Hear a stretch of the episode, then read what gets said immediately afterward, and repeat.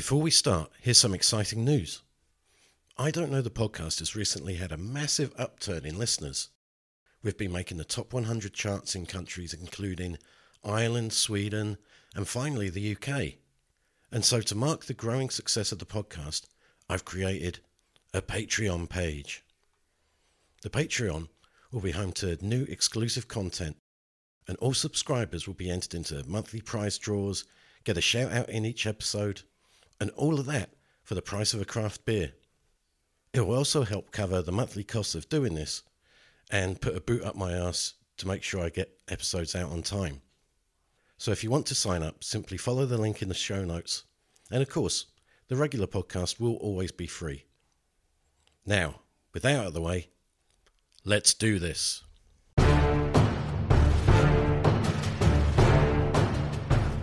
Hello, and welcome to I Don't Know the Podcast, episode 54 Britain's Most Terrifying Ghost Stories. That's right, it's the month of Spooktober, and to mark this most pumpkin-tastic month, we're going to delve into Britain's most terrifying ghost stories. The UK is awash with frightening tales of ghostly figures wandering around old houses, projectile throwing poltergeists putting the willies up weary residents, and even deadly demons possessing the bodies of unconsenting adults in a weird, otherworldly hashtag MeToo way. The pro ghost media would have you believe that ghosts are nice, what with movies like Casper and Topper and uh, Ghost. But they're not nice. They're mostly real dicks who want to scare you out of your house. The house that you're paying the mortgage for, while these supernatural freeloaders run amok. So this week, we're going to hear the most terrifying ghost stories the UK can come up with. So put down that pumpkin flavoured beer. No, really, put down that pumpkin flavoured beer and get a proper grown up's drink. And be prepared to be scared shitless.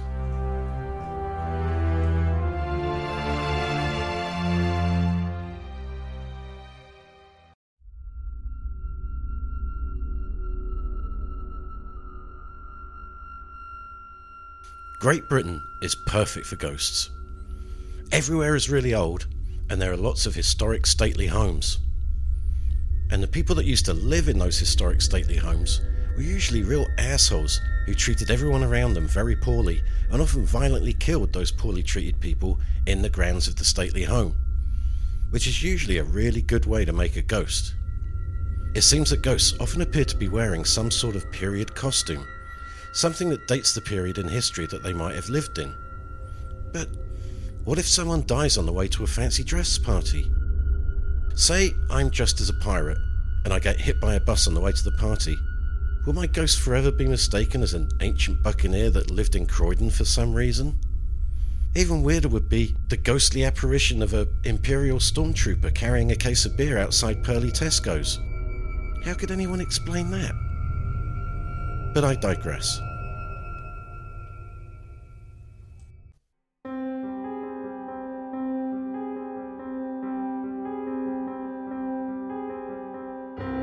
I can't explain it, so what's the other answer?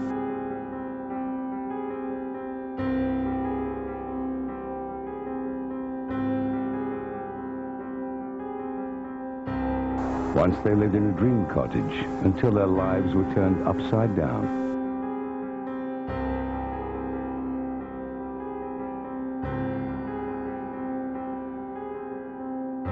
I began to realize we really did have something very difficult in our hands.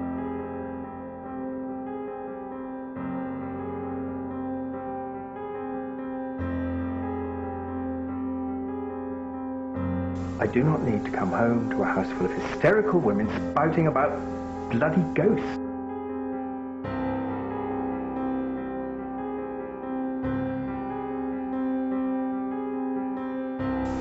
Cup of tea would be nice, my dear.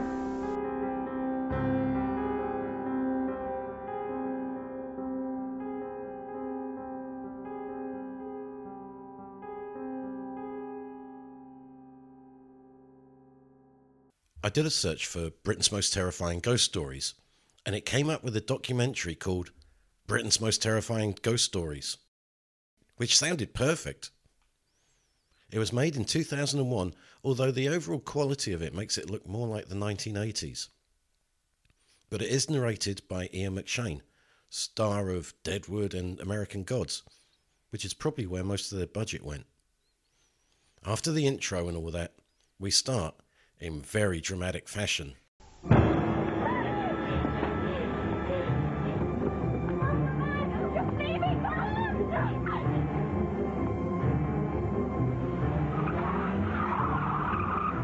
Julie Penny never believed in ghosts.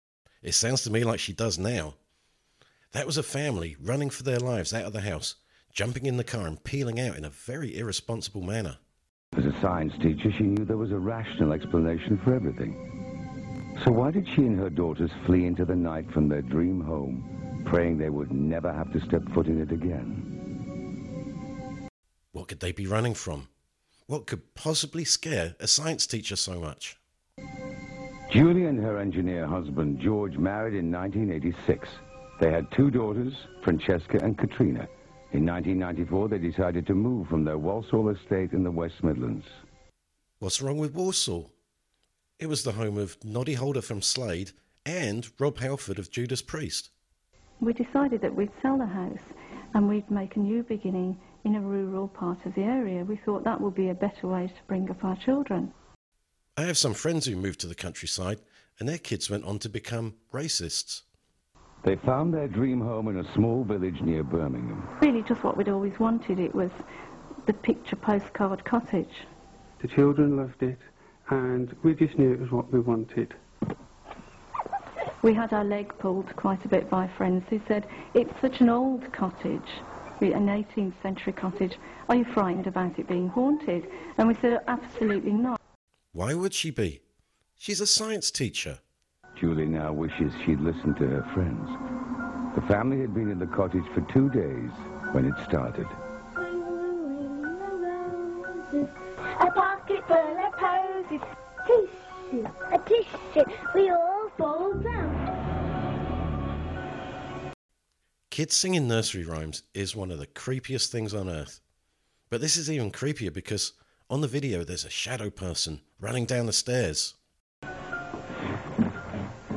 All fall down. Cat's just pushed me over on the stairs. This silly Cheska, she's been out here with me. Yeah, and no one likes a snitch, Francesca. And I was rather annoyed with Francesca because I felt that she was trying to get Katrina into trouble. Now, looking back, I wish I'd listened to her the very first time she said it. I thought it was my sister, but about it, the force was too hard for her to have pushed me down the stairs. That's right, the shadow person pushed Francesca down the stairs. And then it went for Mum.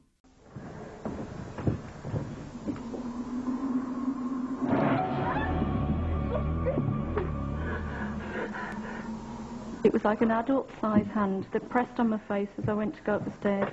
At the same time, there was a very cold breeze coming down the stairs. When I got to the top of the stairs, none of the windows were open. As a science teacher, I have to give logical reasons and answers to everything, and that's what I teach children to do.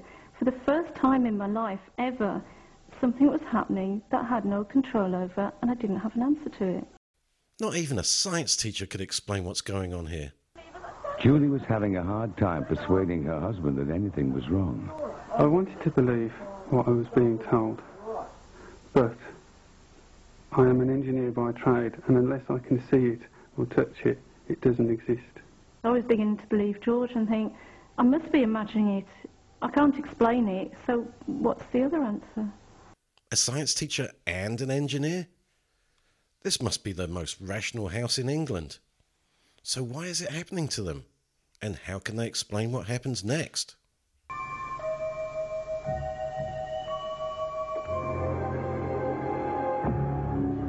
George! George! Oh, what's the matter? What is it? The man! The man! Ah. Do you care that I've got to be working in two hours' time? The mum saw a mysterious man at the end of the bed. But for George, getting a good night's sleep is more important than any ghost or burglar. And personally, I'm kind of on George's side. Mo, there was this man in our room, and then he disappeared. Oh, great. Now the kids have come in. George is never going to get back to sleep. And he has to be back at work in two hours. He looked exactly like George. He'd got a really, really strange outfit on. It was cut in a style I'd never seen before. Over the next few months, the strange events got worse. There were terrible smells and unexplainable electrical problems. Wondering if she might find the answer in the history of the old cottage, Julie visited the local library. Electrical problems are probably not that uncommon in an old house, and there are often strange smells around my house, usually after curry night. But I guess a trip to the library wouldn't hurt. The village apparently was a real den of thieves. The stagecoaches were always being held up. There were lots of hideouts for highwaymen. It was really a very rough area. We found out that our cottage was linked up to the Welsh Harp pub by a series of tunnels. The tunnels were used from there for the highwaymen to escape down, and they actually escaped through the trapdoor in our cellar out of our cottage. A trapdoor and a secret passage to the pub. If I was George, I'd be insisting we keep the house. Close by there was a tree which was a hangman's tree. We don't know if the problems in the cottage were linked to a very vivid history or whether it was something else that was going on that we couldn't explain. But it was talking to the neighbors that produced the most chilling evidence. We found out that nobody had been in the cottage for more than 18 months. Pretty spooky. Arguments were increasing in the house um, due to the fact that I was being presented with all these stories. And being woken up by everyone at ridiculous hours in the morning. Julie started taking the girls to spend some nights at her mother's, but George was still unsympathetic. Nothing had happened to him, yet. And he's getting a good night's sleep at last.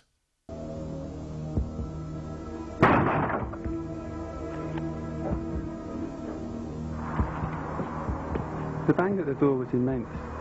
The whole house shook. I ran to the door immediately and opened it expecting to see somebody or something there. There was nothing there. I notice he doesn't shout at the door like he did at Julie. George was about to experience firsthand what his family had been going through.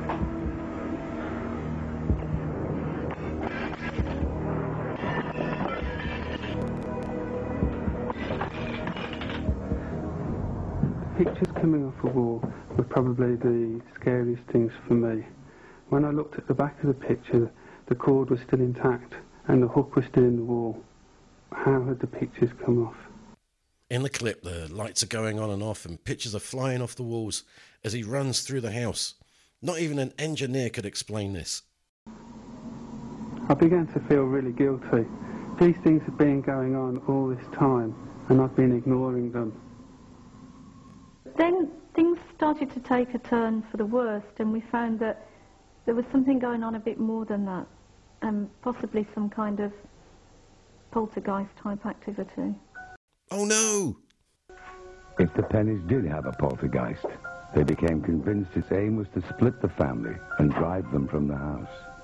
It was as if they were playing me and George off against each other, playing the girls off against me. It was like somebody was causing downright mischief in the house. Downright mischief? That's a very polite way of putting things. Unable to sell for the same price they'd paid, the Penny family were trapped in a home they believed to be possessed. Worse was to follow. I think that's the third time he said things are going to get worse. I felt that it was becoming a personal vendetta against me alone at this point. I felt that it was trying to take me over and that I was actually going out of my mind. Poor Julie. She's got an angry husband. I just saw one of her kids pulling the head off of a doll. And now she's got a poltergeist who's taken a liking to her. Julie found herself losing control. She felt as if she was being forced to do things against her will.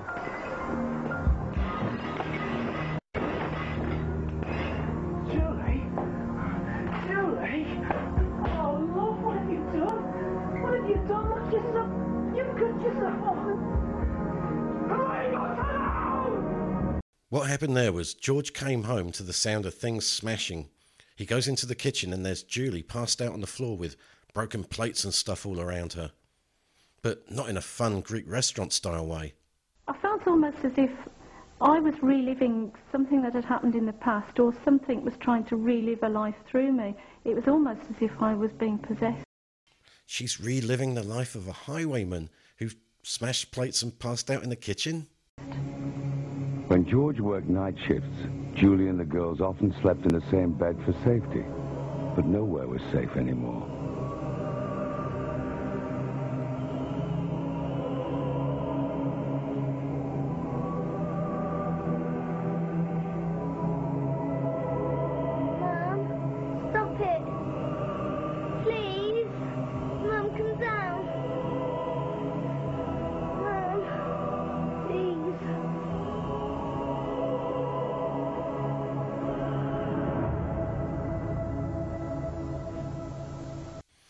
The same bed, and then Julie starts levitating.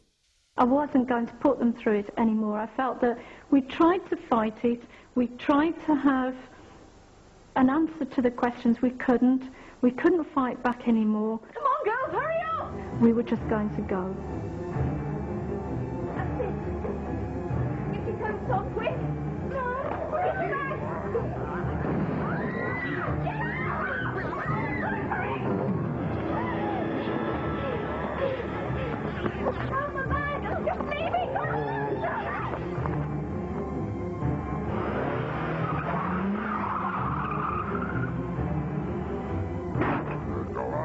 Felt as if it had won. It had beaten us. The pennies fled. They did. They ran through the house, lights are flashing on and off again. The TV exploded, and Julie raced to the car. It would be two years before things returned to normal when they moved to a quiet village in Scotland. Julie is teaching again, and the family have picked up life where they left off. A ghost is never going to follow them to Scotland. I mean, the train fare alone is 94 quid. Our new life in Scotland, well, it's just wonderful. And in some ways, that's been the only good thing that has come out of it. I don't think you should ever doubt your children. We tried doing at the start the thing of, oh, it's just a dream, oh, it's just a nightmare, oh, you know, it's just the wind. I don't think you should do that because you just never know just what's really going on. There have been no further problems reported in the cottage. Interesting that it was Julie hysterically waking up George every night, but now she blames her weird kids. But it all ended well in Scotland. And now Ian McShane moves on to the next terrifying story. The St. George Hotel in Teesside. Built in the 1940s, its squat brick appearance gives it away as an ex-military building. Once it was the officers' mess of RAF Middleton St. George. When the Air Force moved out in the 1960s, the base became Teesside International Airport, and the mess became a hotel. Bloody hell, we came here for ghost stories, not a fucking history lesson. The hotel is a busy stopover for aircrew, but over the last 30 years, it's gained notoriety for being haunted. Oh, okay. On the 17th of November 1982, airline pilot Barney Concannon headed for his room in the west wing of the hotel. I'd just come in from the late London flights, arriving about nine o'clock at night. Another pilot, Grant Waters, was also staying in the west wing three years earlier in March of 79. I hope he's not just going to give us a list of pilots who have stayed there. I was sort of uh, working uh, earlies, so we had our normal sort of evening do in the bar. Pilots getting drunk? Great. Both men were senior pilots not given to flights of fancy. I went to bed slightly earlier than uh, the crews who were on lates. I went to bed about 11 o'clock. Uh, it's very cold, and it always was in that area of the uh, hotel. It's up north. It's always cold up north. Got into bed, and I've been in bed about two minutes when I felt this heavy, really heavy pressure on my lower legs. And as if a man or a heavy weight was sitting on them. Oh, I see what they're doing now. The two pilots stayed there at different times, but they had the same experience. And I felt the pressure on my legs, and eventually it sort of moved up to my chest. I felt the bed sort of going down with the weight. And I just lifted my head and turned it round and said, F off. And it went. A very British response to a ghost, especially up north. Although the other pilot is a bit more polite. And I said, please go away because I'm on Earlis. And he went just like that. Barney wrote an article about that night for Pilots magazine and discovered he wasn't alone. Ooh.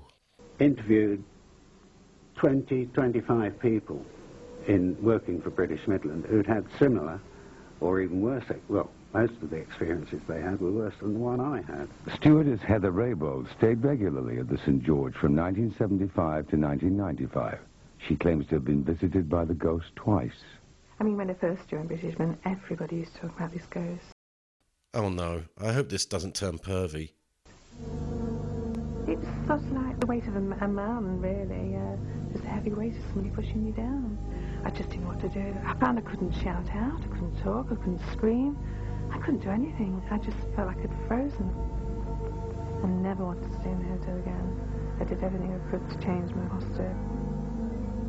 She should have just, just told it to F off. One stewardess was making her way down to breakfast. She was walking down the corridor and saw this pilot. She said good morning to him. He didn't answer. She, she thought, oh, he's wearing funny clothes, you know, like the old pilots used to wear, the old leathers and that. And he, she turned round and he disappeared. He wasn't there. A guy in oldie-timey pilot's clothes. And then he just disappears. Could the clothing offer a clue to the ghost's identity? Barney started researching the history of the base. Somebody mentioned that a meteor had crashed into the building in the early 50s, and I did a bit of investigation into that. When he says a meteor crashed, he doesn't mean a meteorite or anything like that. He means a Gloster meteor, which was the first British jet fighter plane. It was the only jet fighter that was used in World War II. In a bizarre tragedy on the 24th of November 1951, Flight Lieutenant Raymond Norman lost control of his Meteor jet while training. He slewed across the car park. Out of 30 cars there, he destroyed just one, a pre-war Humber, his own. Then he smashed into the mess, demolishing just one room, his own, in what is now the West Wing, where all the sightings have taken place. What are the chances of that? He was still alive. The accident didn't kill him at all. Uh, and as he was getting out, a lump of concrete fell down, struck him. The official cause of death was given as a broken neck. Of all the dumb luck. And I thought, well, if you're going to die like that, you know, are you going to stay around and haunt the place? Well, I would, wouldn't you? If it is the ghost of Raymond Norman, then he is still around to this day. He was seen in April of this year by a guest on a tour. Uh, the lady woke up in the middle of the night, uh, saw what she thought was a husband standing by the window, and turned over to find that he was actually in bed with her. We like our ghost. He doesn't interfere with us, uh, and we take, we take him as quite friendly. Unfortunately, he doesn't like flight crew, and in particular flight deck, and they're the ones that cause that he has the most problem with. Well, you could always tell him to F off. Uh, whatever you think about this, uh, I mean, this has happened to 20, 25 people, to my knowledge. So there's got to be something to it. Hmm. This documentary is called Britain's Most Terrifying Ghost Stories. That wasn't terrifying at all. It's just the ghost of an inept pilot who was so bad that the only thing he crashed into was his own car and his own property. Now he wanders around a shitty airport hotel and scoots off as soon as he's challenged. This next story better be scarier. Fiona Hutchings and husband Viv live in a mobile home. Oh god, it's scarier already. Once they lived in a dream cottage until their lives were turned upside down. Their story starts over a hundred years ago. It should be made clear that Fiona and Viv are not over a hundred years old and are now living in a trailer. No, I think they're going back to the ghost origin. One cold morning, the people of South Devon awoke to find a bizarre trail of hoof prints running across the county, made by a creature that was cloven hoof but walked on two legs. Convinced it must be the devil himself, a mob gave chase only to be beaten back by thick woods. It wouldn't be the last time the land was to hide a dark secret. So they chase a devil and just give up because it goes into the woods. Sounds like the plot of a M. Night Shyamalan movie. Since then, rumors have abounded of strange goings on in the woods and moors of the area. Tales of witchcraft, of devil worship, of black magic, and human sacrifices. It's probably all just dogging. I think that's been going on for a lot longer than we think. When I saw it, I, I thought, this is it. This is the house I'm going to live in forever. They're going to have to carry me out of here. After years of living in isolation on the Devon moors, 36-year-old nurse Fiona Hutchings had just bought her dream home, Hawthorne Cottage. It is really nice. The first mystery for me would be how a nurse can afford such a big house. Unless she's stealing drugs from the hospital and selling them. Fiona's son had recently left home, so she set about doing the place up on her own. What an ungrateful little prick. Won't even help his mum after she, all she's done for him. After six months in the cottage, Fiona's mother died, leaving her completely alone. Then she met an elderly neighbor with disturbing news about the history of the cottage. She'd never passed my house because she'd been told by her mother not to. Because she said there's all sorts of funny goings on down there. And I said, oh, you know, bawdy things. And she said, oh, no. She said naughty things. Really naughty. Oh, do go on. The old woman told her the previous owner of Hawthorne Cottage had gone mad. Fiona dismissed it as village gossip. But two months later, she made a gruesome discovery. I was clearing the outside because it was completely overgrown. And I started digging up these cats. They'd all been um, mutilated and then wrapped and placed in the north, south, east, west positions, which I thought was rather strange. We had a couple of cats when I was a kid. When they died, we put them in a cereal box and buried them at the end of the garden. Not at the corner of the house.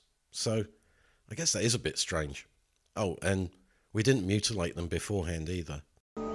The burying of sacrificed animals is a practice often associated with black magic rituals. Fiona had started to feel uneasy in the cottage, but digging up the cats seemed to trigger something unpleasant. I'm guessing it might attract dogs.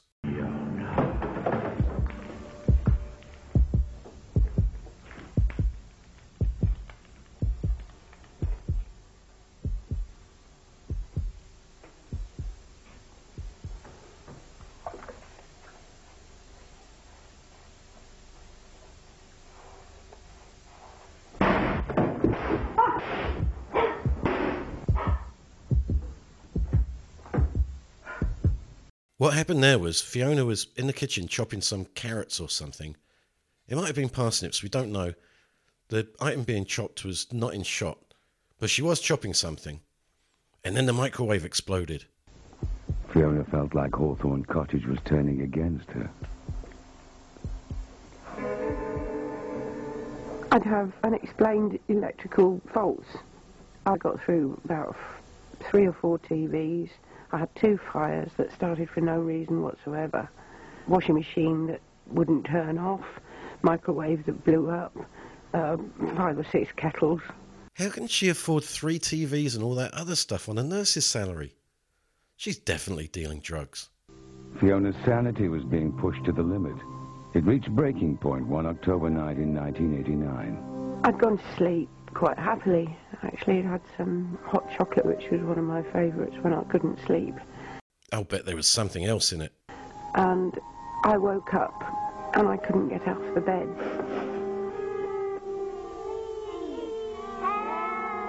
I thought, how did these children get in here and what are they doing in the middle of the night? And I thought they're not real and something terrible's happened. Ugh, that was creepy. The clip showed her in bed while, like, five creepy children were crawling up the bed. For six or seven months, night after night, I didn't sleep at all. I didn't know at the time whether it was me that was imagining it and I was going crackers or if they really were there. Finally, she could take the nightly visitations no more and called a friend, Louise Barlow, who was a medium.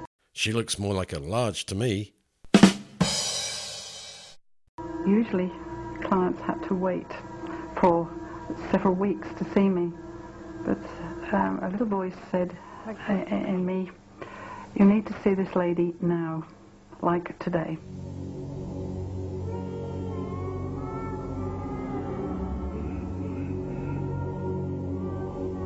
I felt that there had been black magic rituals, or rituals of some sort, where you get a group of people together uh, and they do, uh, they feel wonderful things, but in fact it's awful. Well, awful for the cats.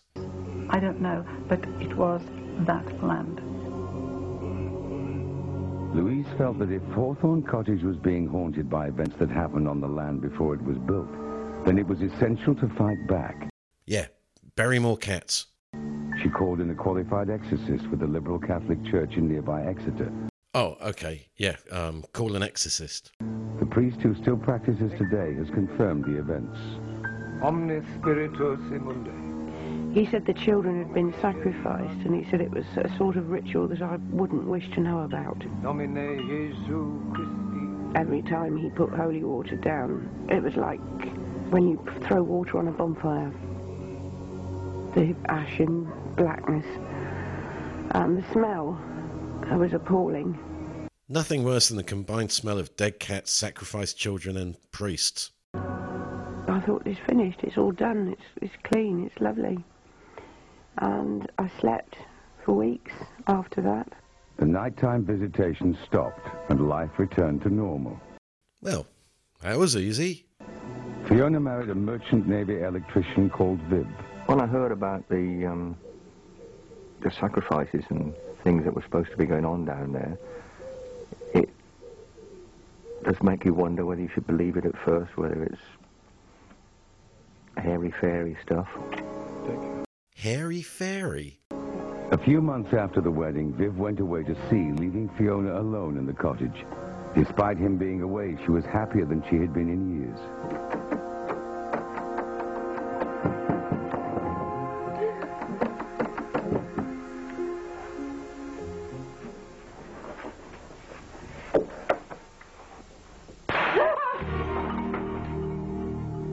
They're back.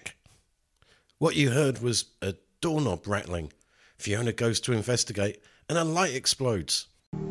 The exorcism may have got rid of the children, but Fiona now believed there was something else in the cottage.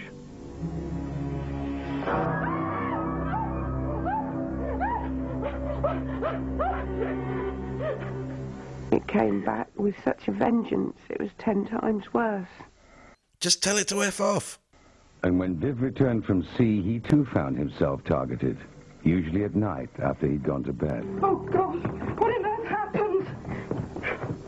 I've got no idea how I got down there. In this scene, there's Viv laying awkwardly at the bottom of the stairs like he's just come home from the pub. Well, if I did fall down the stairs, I got, had no bruising or anything on me. and I just can't explain that one at all. I went back to Louise. She said, this has come back since you got married. Not only have you freed the children, you, you're also happy yourself, and this isn't on, they won't have it. A jealous demon guy? After more than a year of being terrorized, the couple were at their wits' end. They had heard rumors of an elusive local man by the name of John Parker. Ever since I've been a child, I've been able to see what we would loosely call ghosts or dead people. I don't look at myself as a medium. I'm just an ordinary bloke on a building site, laying bricks, making a living. John Parker does seem like an ordinary bloke. What I was picking up from Fiona was pure fear. And I knew that there was very serious trouble in that house. Very serious trouble. Is he speaking in the capacity of a builder or a medium? Either way, he's right. At 7 p.m. on June the 6th, 1993, John Parker arrived at Hawthorne Cottage. In 30 years, he claims to have freed hundreds of trapped souls and has never charged a penny for his services. But this was to be his greatest battle. It's his toughest case yet. We'll soon have this sorted out. You must be Viv. Pleasure to meet you. Now sit down, both of you, and I'll explain all. John believes that ghosts are souls stuck between this world and the next. He has to persuade them to move on. It is a battle of mind, of strength, of belief. In the pit. I have to be able to prove that I am stronger than what he is. I could hear footsteps running up the stairs. There's nobody there, of course. John's chased the ghosts up the stairs and then begins to battle them. Right, you little buggers. An eye from me. I knew that they were sacrificed for the cult that they belonged to. You don't belong, I'm telling you. In the reconstruction, John is basically stomping around and calling everyone little buggers and threatening to fight anything he sees. The house shook, literally. Uh, I really don't think I've ever been so frightened, ever. I fought better men than you I'll tell you now. To actually hear it and experience it, it was nothing can warn you about that. I'm not sure who Fiona and Viv are more afraid of, the ghosts or John. What I remember, boy. I'm gonna push you on. Blasting old blasting over is where you're going. You know where you should be. You've been hanging around here far too long. Go on. Go on, I'm telling you, on your way.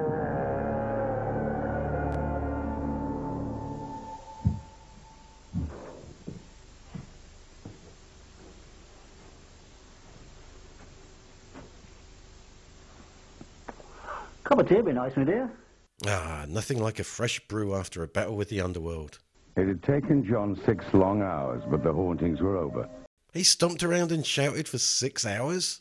He continues his work today in the southwest, but has experienced nothing like Hawthorne Cottage before or since. This is the worst I'd ever done. Fiona and Viv finally lost the cottage in 1995 to the banks. What? At the beginning of that story, Ian McShane was definitely insinuating that they lived in a van because they were too afraid to go to the house. But they lost their house just because Fiona probably got caught pinching prescription drugs and no longer had the income to maintain such grand accommodations. And it wasn't very scary either. The next one better be good. 20 miles outside of Bristol is Chew Valley Lake. It's a tranquil place, but its waters hide a secret. At the bottom sit the ruins of the village of Moreton, which disappeared in 1956 when the valley was flooded to make a reservoir. But does the lake also conceal the grave of a ghost? Well, probably. On June the 5th, 1999, Chris Pugh, with his girlfriend Wendy and his daughter Sam, were returning home from Bristol past the lake on the B3114. The B3114? What an idiot! He could have avoided all this if he turned on the A39 and taken the old Bristol Road to Stockbridge Hill, and then turned right on Western Lane. Ugh. Just as I got to the brow of a small hill, I could see a triangular light at the end of the cat's eyes. And just as I approached it, Wendy looked up and she said, Pewee, Pewee, look out. And I said, I know, I've seen it. Pewee, Pewee, what is it? As we drew closer to this object, it's just a, a lady just appeared from the middle of the road and drifted very slowly in front of the car. My first thoughts were, oh, perhaps it's just somebody crossing the road. But then, after I looked again, I realised that something wasn't quite right.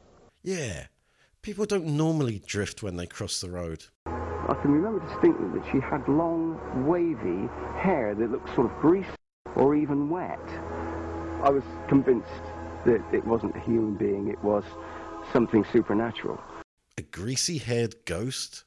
What is it? What could it be? And then the next thing you just think, crikey, that, that is a ghost. You, I just knew it.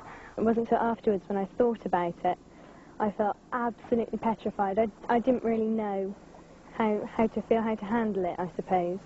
So I pulled into a small car park into a pub just adjacent to the lake oh, Old Pewey will always use any excuse to go to the pub. and phoned the police, and that was quite a difficult explanation to give to them. Police searched the area but found nothing. Who calls the cops when they see a ghost? And how much crime is there in that area that they have the time to actually search for a ghost? A week later, Chris replied to an ad in the local paper asking for people who had seen strange things at the lake. A meeting at the local historical society was arranged for witnesses of the ghostly girl. Probably at the pub. There were about 12 people in total, which was amazing because all of them recorded almost the same information when asked a series of questions. Yet there was no collaboration because nobody knew each other before that night. One of those who saw her was Carol Gillen. I was thinking, stupid cow, what's she doing out this time of night? Weather like this, you know. Yeah, stupid cow. Who does she think she is, parading around in her night things? Just with a dress on. Um, that was when I realised then that she was a ghost. The hairs on the back of your neck stood out, your knees turned to jelly, and held onto the sort of steering wheel, like, like just very slowly watching her go up the lane. Well, she changed her tune. I started asking around the local village where I lived if there was anybody that knew of anything about maybe a girl out on the lake road. Um, and then I found a lady that had um, a book of sort of um, stories about neighbouring villages. I actually came across a passage in the book about a girl called Catherine Brown that lived at Stratford Mill, which now is Chew Valley Lake. And the story goes that she'd actually drowned in the moat, and she was only a young girl. So I just surmise that this is who it could have been.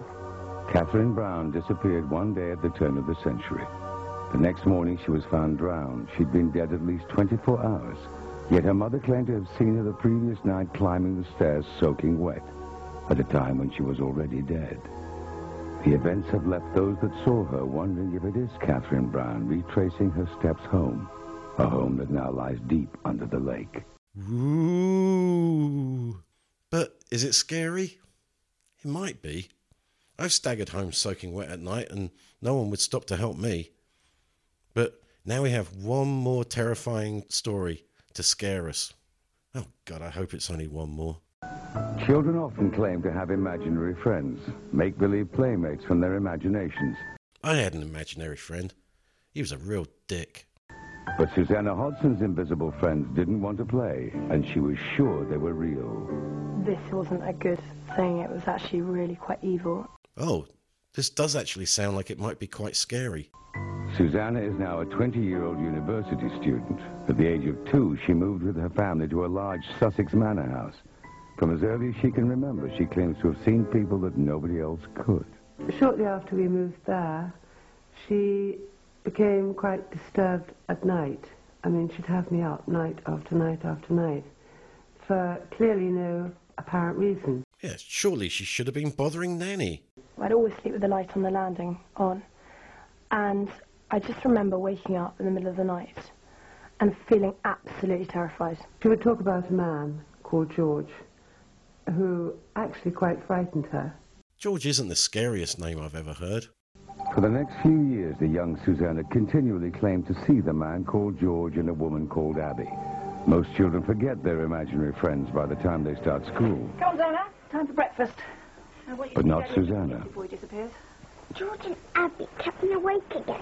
All night. Oh, you and your little friends. Do we should forget about them? Come on. It's quite hard to believe that a child of that age is seeing something supernatural. It's not something you think about. So you tend to assume that these are imaginary friends, perhaps, that she has.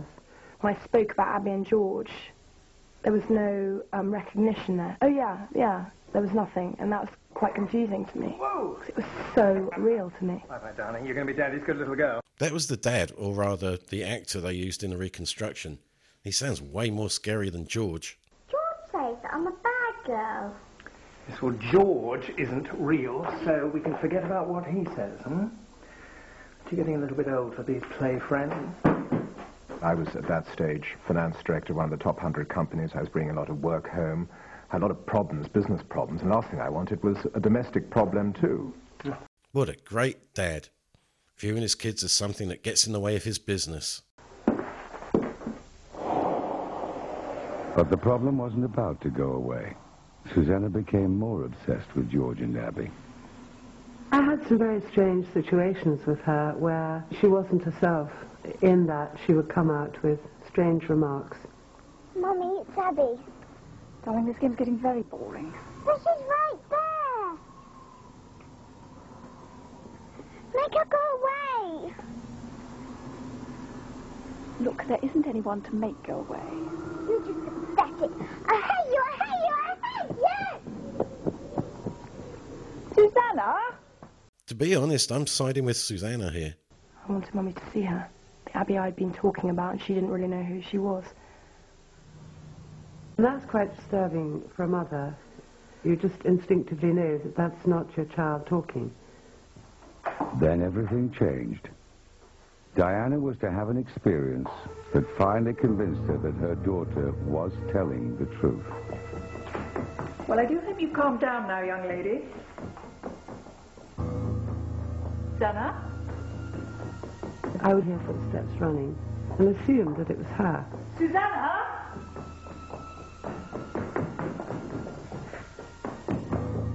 The odd thing was that the footsteps still kept on running. That is pretty annoying. The strange events threatened to drive a wedge between Daniel and Diana. Darling, thank God you're back. It was difficult in the beginning with him because he really didn't want to know, actually at all, and didn't find it remotely interesting or believable. It's Susanna. Oh no, this is just going to get in the way of his top 100 business. Dan, I think I believe her. It's really scaring me. Diana, I really don't need this now. What You know how it is. You get home, you're pretty knackered, uh, and immediately your wife starts in on some problem that she's had in the day. We all know what that's like, right, fellas? He just didn't find it credible. I don't know So it was bashing my head against a brick wall, and he'd get fed up and cross. We'd have an argument. What are you trying to tell me? That this place is haunted? Darling, right now, I do not need to come home to a house full of hysterical women spouting about bloody ghosts. Oh, how can I do my important business with these hysterical women around? No, and I don't need you coming in at all hours of the night and not giving a damn about your family. Diana was getting more and more concerned, and I think she was frustrated with me because I wasn't actually giving her the right answers. But while her parents argued over whether she was imagining things, two floors up, Susanna had no doubts.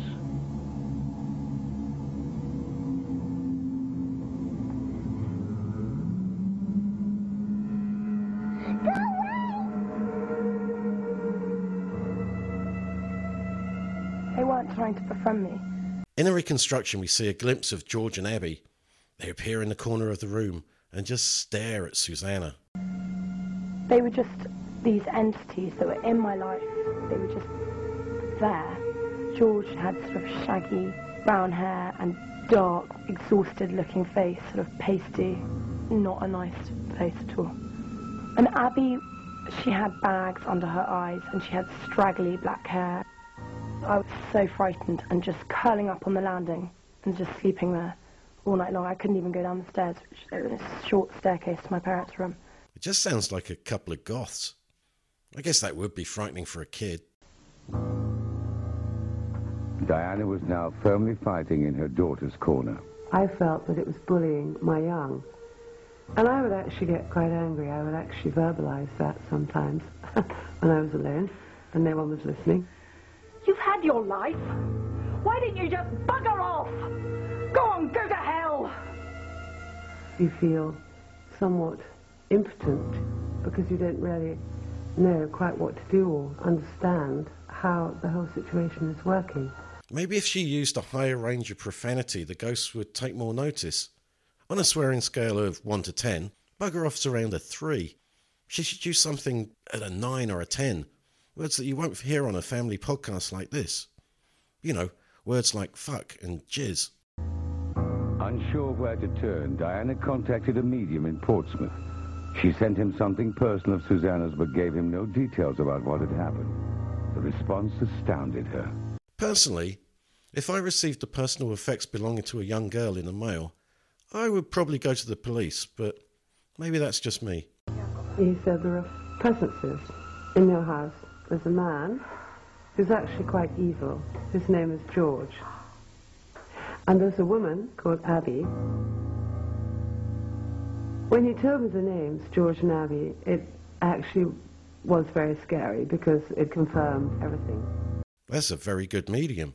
The medium went on to describe a terrifying scene claimed had happened at the house when George and Abby were alive.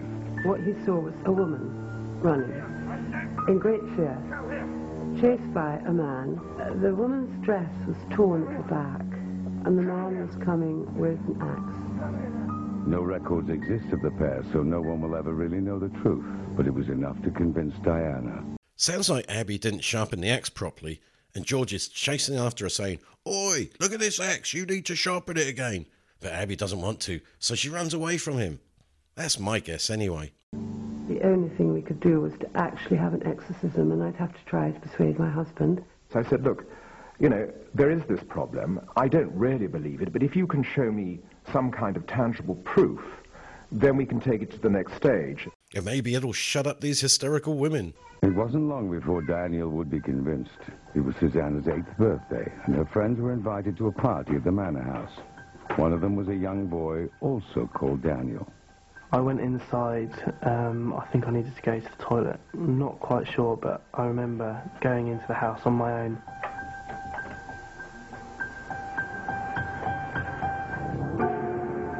An old lady dressed in black. She was very authoritative. She did not want me to go past her. I just felt very uneasy, very scared. I just wanted to get out, get out as soon as possible. Is this his excuse for peeing his pants?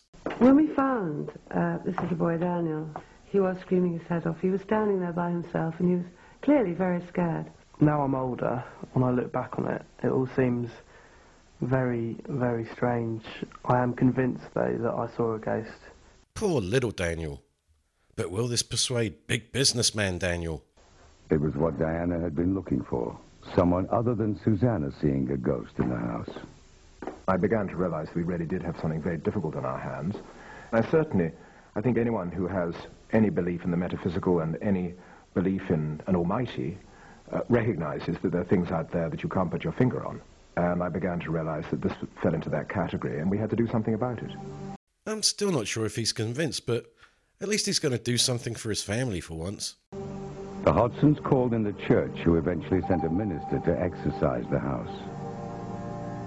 One very bright July day, but surreal it was, um, I came back from work um, at lunchtime, and uh, the children were dispatched with the mother's help. And Diana and I and, and this exorcist uh, went through the process. He didn't look like Max von Sydow. Um, it wasn't quite as dramatic as that, but it was very interesting. At the exact moment the exorcism ended, unprompted, Susanna said something remarkable. George and Abby have gone to heaven. Kids are weird. I don't know why I said it. It was just came from the feeling. And uh, I said, what's your batting average? Um, and he said, well, about 90%. The priest obviously doesn't know what a batting average is. I would definitely say that if we hadn't remained close as a family, that that entity, whatever it was, could have really done some damage. Would it? I mean, they only appeared and stared at you. Susanna never saw George and Abby again. Perhaps they had only ever been a figment of young imaginations. It all worked so simply, and, it, and the, the exorcisms have unlocked everything and sent it away, that maybe it was psychosomatic after all. Daniel still isn't convinced. It's just not good for a top 100 business. But the story was not over yet. Two years later, the Hodsons moved to a new home. Soon after arriving, they invited their next-door neighbor, Marnie Jones, around for tea. No, you'd love it here. The village is beautiful, and don't worry about the locals. Well, I hope so. It's a wonderful place. Oh, yes, I've seen those ghastly locals. Feel so at peace. Why? Wasn't your last place? Well, we had some problems at our last house. Where was it? We lived in West Broughton. West Broughton? God. I used to live there. That's amazing. Well, we lived in the manor house. You know, by the church.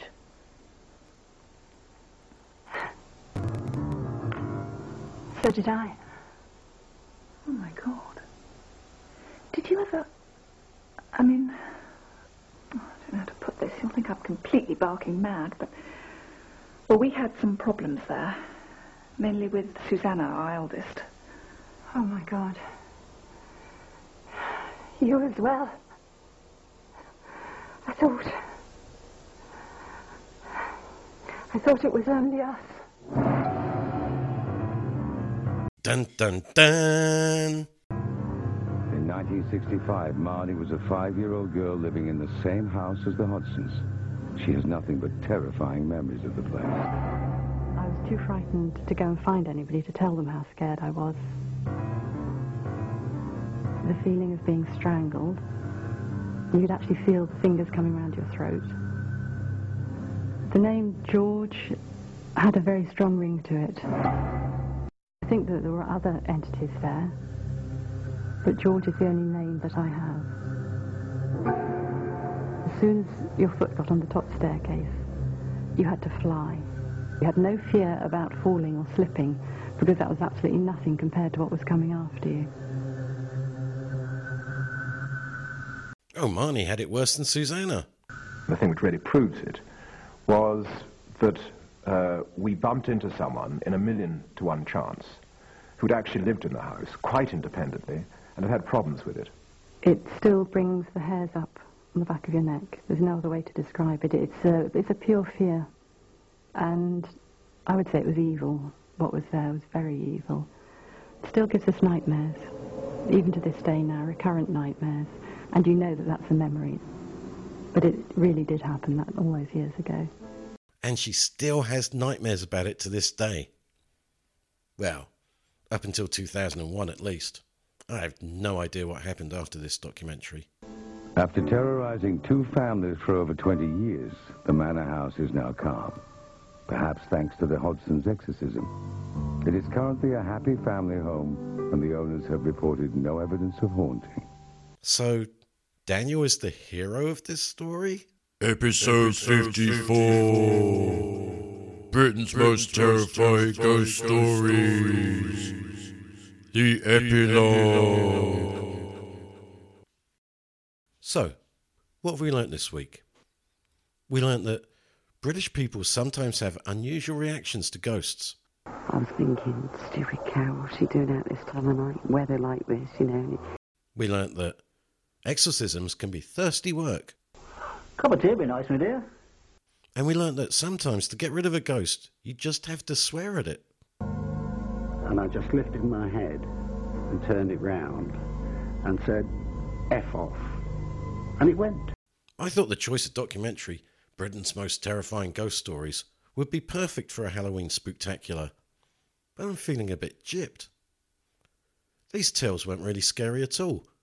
They were mostly about hysterical women annoying dads who just wanted to get some sleep or do their business. We've covered much scarier shit on other episodes, such as knives flying and ping pong balls. I don't remember anyone being attacked in this one. But then this was a pretty long episode, and I've completely forgotten what happened at the beginning. But anyway, maybe this shouldn't have been called Britain's Most Terrifying Ghost Stories. But I don't think Ian McShane would have agreed to narrate something called Britain's Mildly Bothersome Ghost Stories.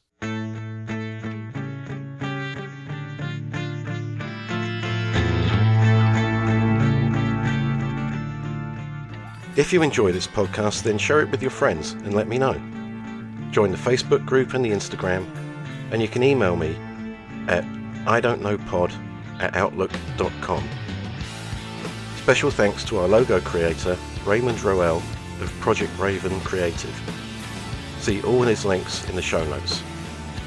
Thank you for listening, and come back next week to find out what I don't know.